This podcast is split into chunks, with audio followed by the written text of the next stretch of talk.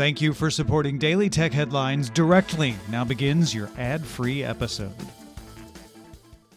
This is the Daily Tech Headlines Weekend History Edition. Consider on this day, October 20th, 2004, Mark Shuttleworth sent out an email to Ubuntu developers announcing the first official release of the Linux based operating system, Warty Warthog.